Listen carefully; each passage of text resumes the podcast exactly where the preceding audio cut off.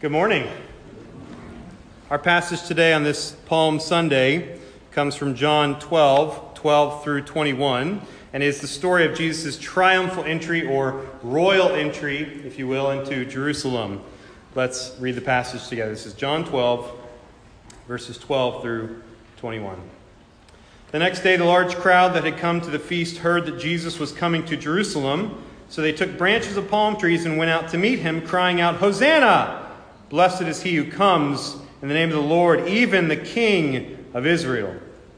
And Jesus found a young donkey and sat on it, just as it is written Fear not, daughter of Zion, behold, your king is coming, sitting on a donkey's colt. His disciples did not understand these things at first, but when Jesus was glorified, then they remembered that these things had been written about him and had been done to him. The crowd that had been with him when he called Lazarus out of the tomb and raised him from the dead continued to bear witness.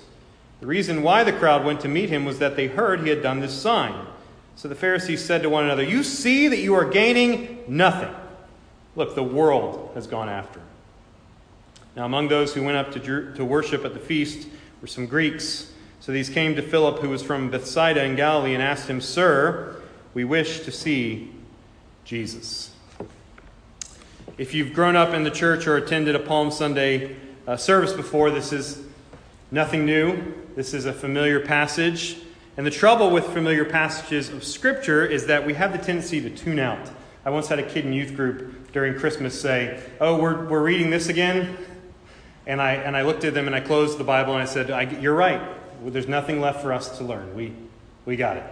Uh, that happens, right? We all can have that mindset where we tune out it's familiar. Some of you could come up here and you could preach this uh, fairly well. You'd have the facts down. So, this passage tends to sometimes be a history lesson. Some zero in on the fulfillment of Zechariah 9. They go on about how mathematically impossible it is for any one man, Jesus, to fulfill over 300 prophecies. It is remarkable. It truly is remarkable, but it's familiar.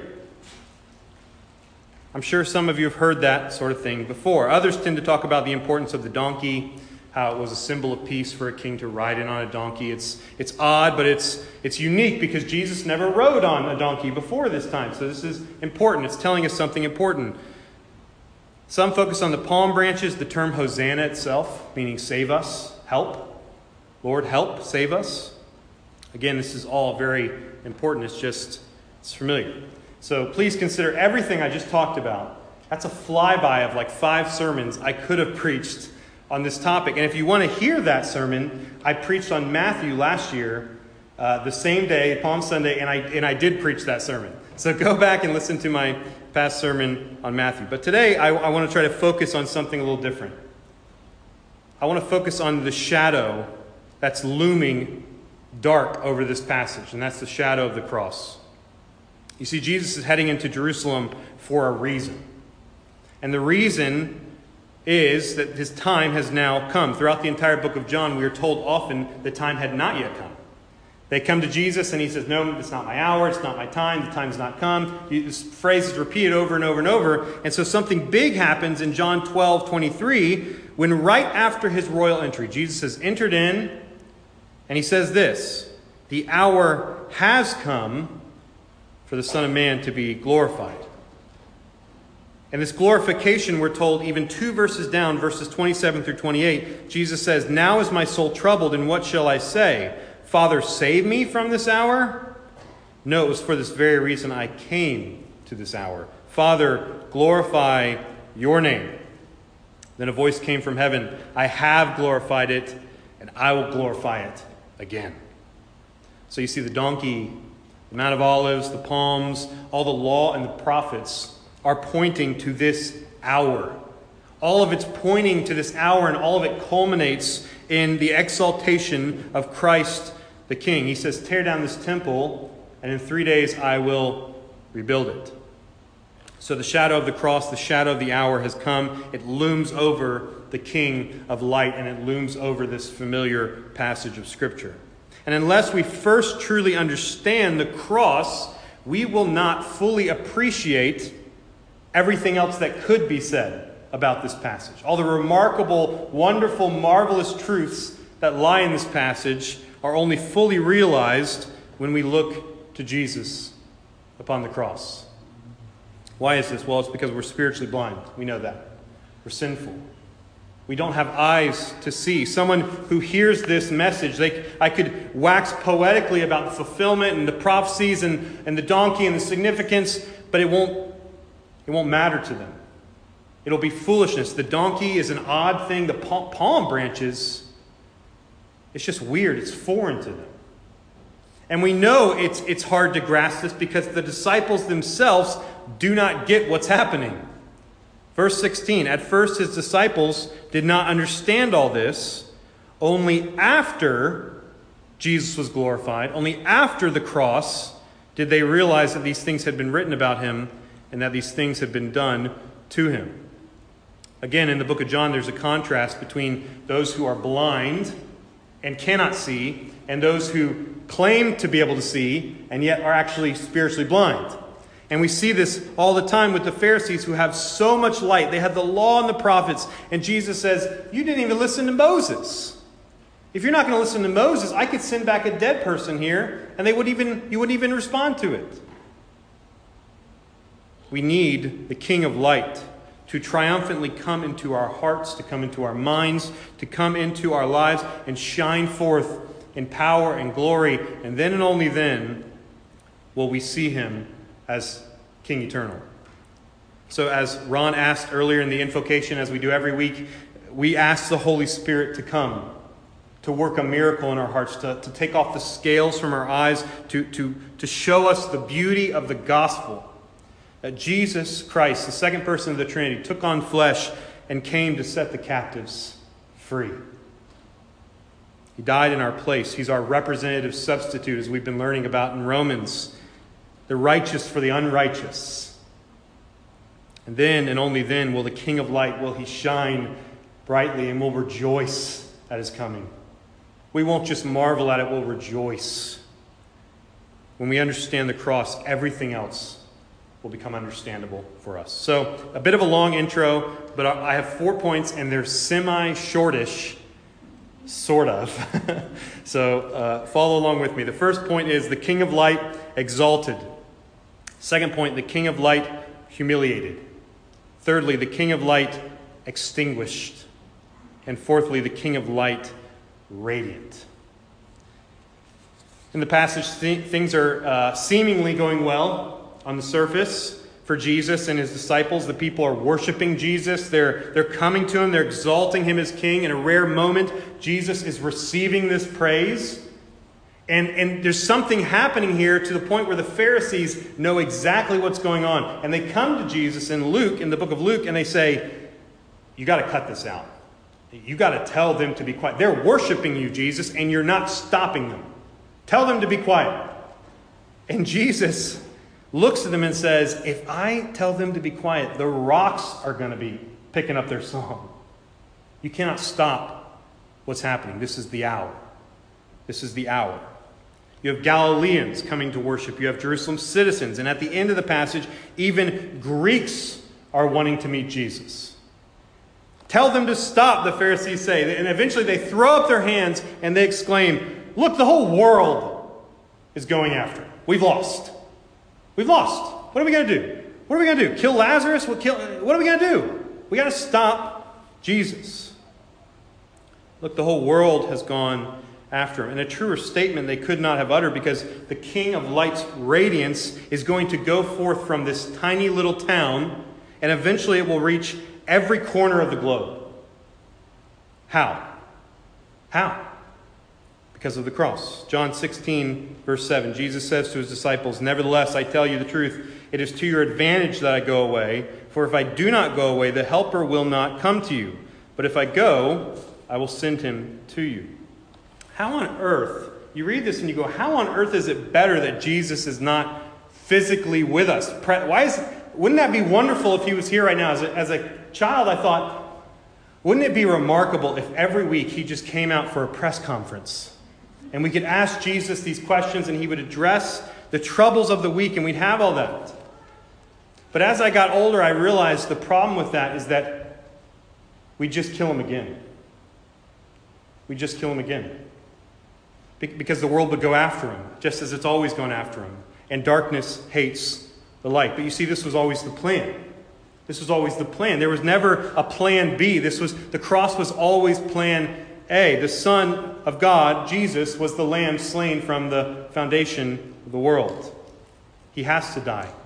He has to be buried. He has to be lifted up on the cross. He has to go to the tomb. He has to resurrect from the dead. He has to be the first fruits of the coming harvest.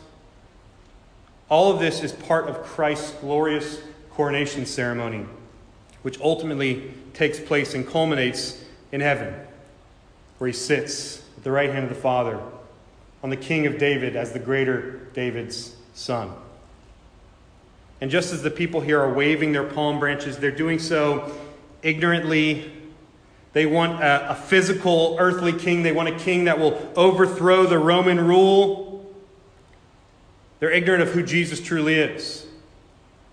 And unless we gaze at the cross and see it, we will wave our palm branches ignorantly as well. We will not realize the true kingship of Christ. Just as you remember in the wilderness, they held up the brass serpent and all those who gazed upon the brass serpent were saved, so too must we look upon the cross and be saved. And so now, because Jesus is gone, there's great joy. Because we have a representative in heaven and we have a counselor on earth. We're covered on both sides. And so if Satan tries to accuse us here, no, not guilty. Satan tries to accuse us in heaven, no, not guilty. We are covered on both sides by the blood of the Lamb. The Holy Spirit is with us. And therefore, the gospel has no spatial limitations. Think again of the Pharisee's statement. The whole world has gone after him. Consider, consider right now the millions of Christians all across the globe. As Ron prayed for the Indonesian Christians who were, there was a, a suicide bombing outside their church, they were there singing Hosanna. And the millions of other Christians, the Japanese Christians, Chinese, German, Russian, Indian, Swahili, because Christ died and rose again, all across the globe, we are singing Hosanna, Hosanna as one body. Not only that, the saints who've gone before us in heaven, family members, friends, they're joining our song. We join their song. The church invisible with the church visible the angels themselves worshiping the King of light. Which leads me to my next point the King of light humiliated. 2 Corinthians 8 9, For you know the grace of our Lord Jesus Christ, that though he was rich, yet for your sake he became poor, so that through his poverty you might become rich. In John 18 37, Jesus is before Pontius Pilate. He's about to go to the cross, and Pilate questions him and he says, So you are a king? And Jesus answers, You say that I'm a king. For this purpose I was born, and for this purpose I have come into the world, to bear witness to the truth. Everyone who is of the truth listens to my voice. You see, Jesus' sheep hear his voice. The sheep respond to the shepherd in obedience. And the truth of this passage and much of Jesus' teachings is that if anyone would follow after Christ, he must follow him down the path of humiliation. In this world, he says, you will have trouble, but take heart, for I have overcome the world, Jesus says. And the beauty of the cross is that not only has he overcome it, he, he walked the world that he made.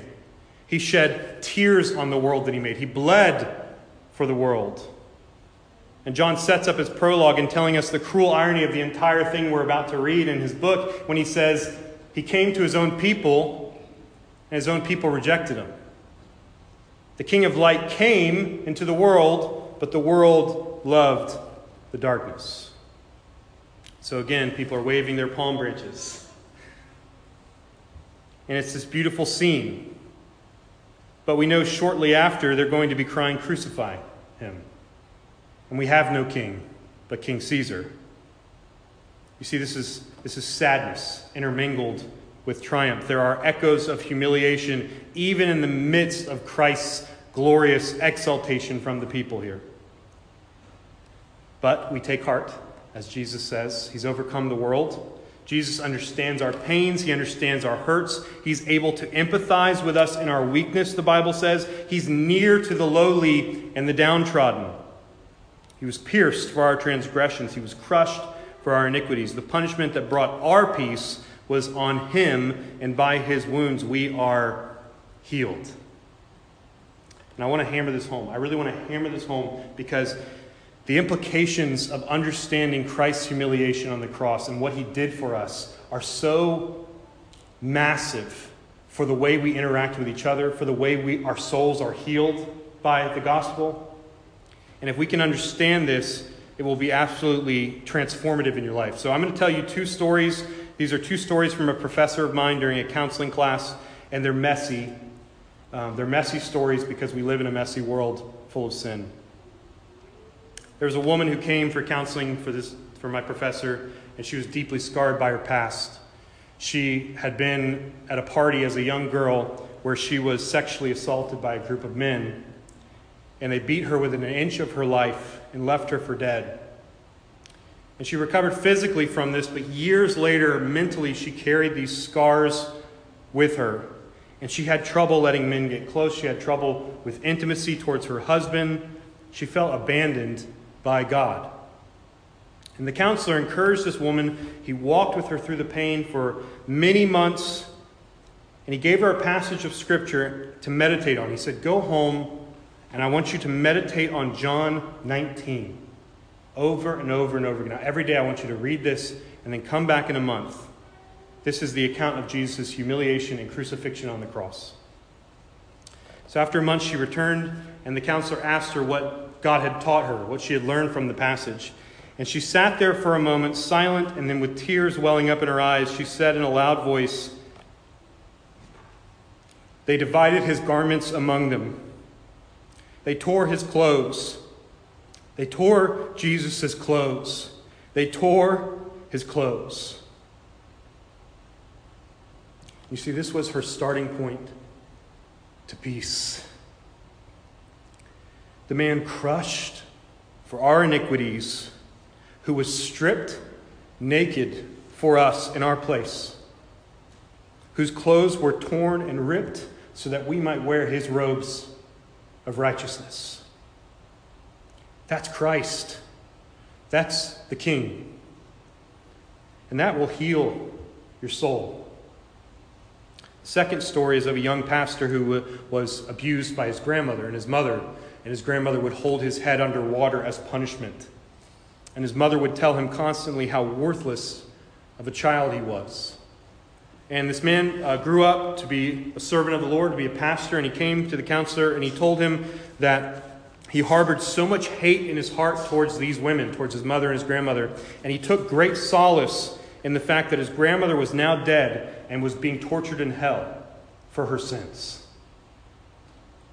After many months of counseling, the man came back and he was distraught, and the counselor asked him what was wrong. He said, I'm afraid to tell you that my mother has now become a Christian, and I'm mad at God because she'll never receive the justice for what she did to me.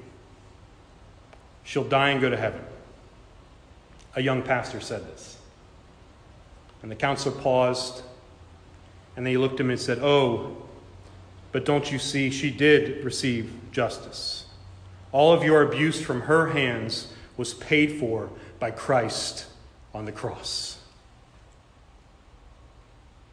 And the pastor replied, I could have told all of my congregants that same thing, but I never would have seen it myself. You see, this is the power of the cross.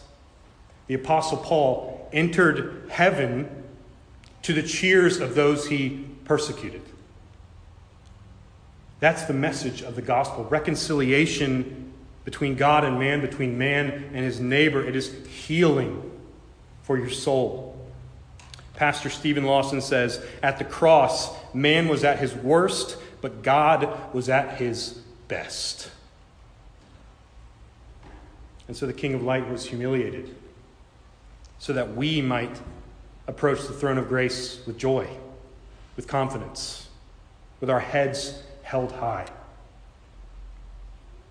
So, what's stopping you from going to Him right now?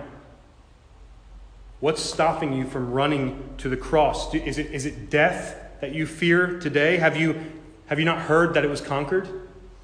That it's over? Do you have past scars that need to be healed? Did you know Christ has scars as well? Do you have shame and guilt? Well, the prodigal son had plenty of that, and yet the father ran to meet him. Do you harbor hate towards someone in your heart? Let it go.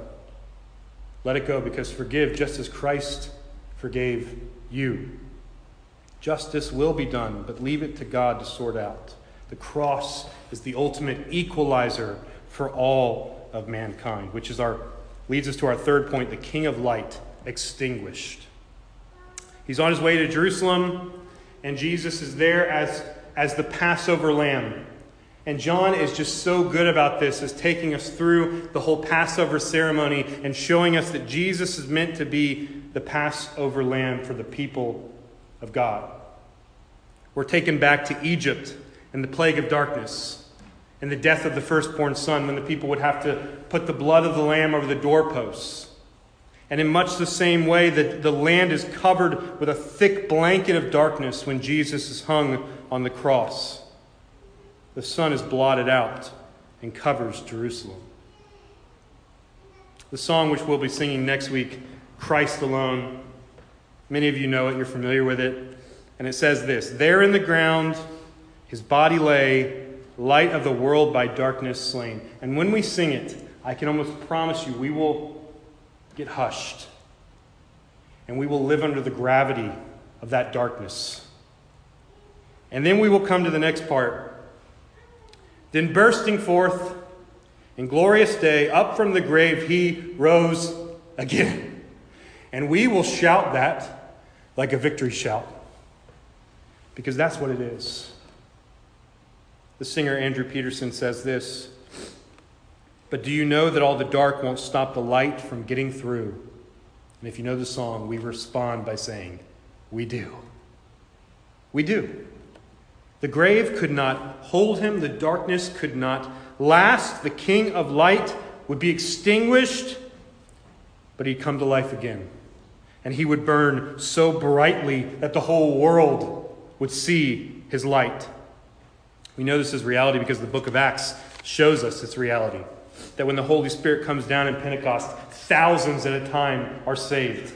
And history tells us that in the midst of 10 waves of Roman persecution, Christianity spreads across the entire known world.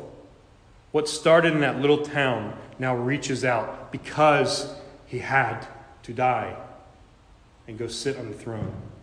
When I was in youth group, I had beloved youth pastors, and one of my beloved youth pastors was this guy named Eric Sparks, who I'm sure some of you know. And he took us to go see the new Chronicle of, Chronicles of Narnia movie, Lion, Witch, and the Wardrobe, in theaters. Um, you'll remember a theater is a big open area where you sit next to people, and one day we'll go back.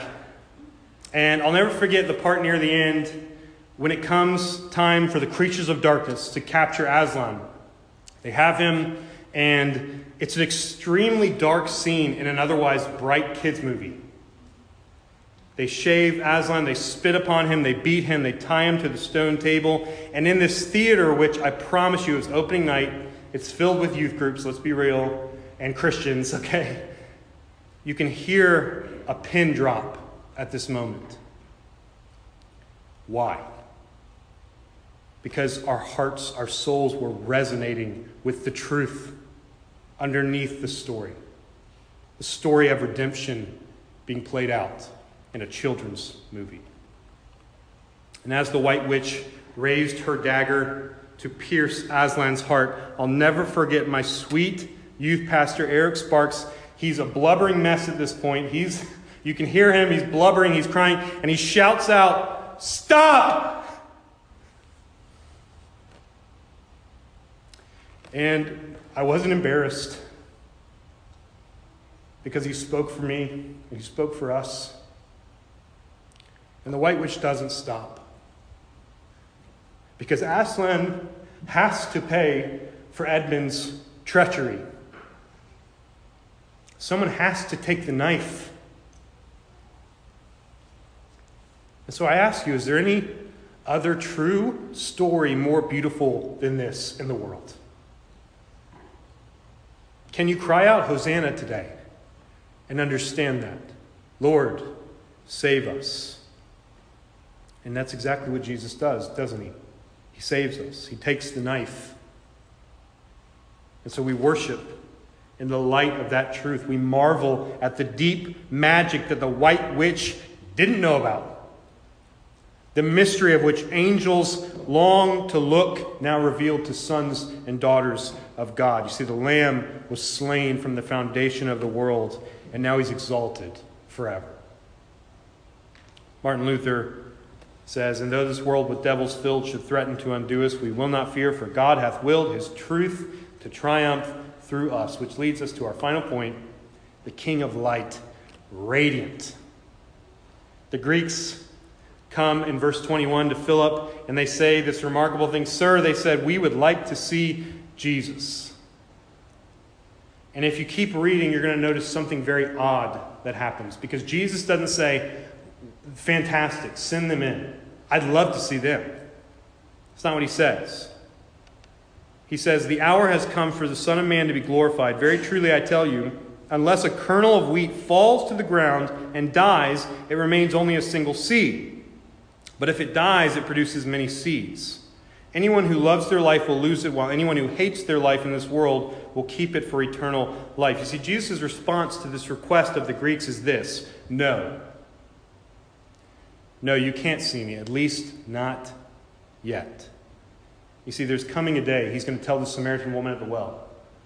There's coming a day when the true worshipers of God will worship in spirit and in truth. No temple, no place, no direction of posture is needed. You will speak to God as a friend. That is coming very soon. Think again on, on Jesus' analogy here of the wheat. I want you to picture in your mind this grain of wheat. You have it there. Okay, it's a little piece of wheat. And if I asked you if that what wheat is that really what wheat is, what would you say? Yes, but no. It's it's wheat, but it's not the full wheatness that it could be. It's not it's not fully wheat wheated. And so what does a farmer do? Well, he takes that, that little dead grain of wheat and he buries it and he lets it die. And now, if you imagine again in your mind, you can see the blade shooting forth you can see the, the stalk as it takes shape. And all of that was in the grain, but you did not see it. It had to be buried. So the farmer tastes it now, and he husks it, and he takes the grain, and he repeats this process a thousand times. And you see, Christ is saying, These men cannot see me yet. There's coming a time very shortly when men and women will see me, but it will be as a result of me dying. And this process of death and rebirth must occur a thousand times, it must occur a million times until the entire earth is filled with the knowledge and glory of our Lord and Savior Jesus Christ. The harvest must be completed, the seeds must die in order to live. And the history of Christian church is filled with this process. The church is built on the blood of the martyrs. Through death into life, through death into life, through death into life. So many sadly come to Jesus, first wanting only the triumphal entry. They think, ah, this is the victorious Christian life. Ah, the triumphant praise life, the life of praise, the life of, of highs, and, and they come with their palm branches. But this prosperity gospel leaves out the key ingredient of the Christian life, which is death, which is dying to self. In order to truly live, we must die. In order for men and women to see Christ, and I mean really see him, you must follow along Christ's way. You must come face to face with the depths of your sin. You must come face to face with the cross. You must reckon that it is only by Christ alone and Him crucified that anyone may indeed be saved. Sir, we would see Jesus. Sir, we would see Jesus. They said this. He, his answer to them was, If anyone desires to come after me, let him deny himself, take up his cross daily, and follow me. And so it's through this lens of the cross that we now see the radiance. The radiance of the glory of God. 2 Corinthians 4 6 For God, who let, said, Let light shine out of darkness, made his light shine in our hearts to give us the light of the knowledge of God's glory displayed where? In the face of Christ. Through death into life, through death into life, through death into life. Alistair Begg, the pastor, he says, There's a magnificent act of divine vandalism that takes place at the cross. And it's the, the rendering into the, the torn asunder curtain of the temple.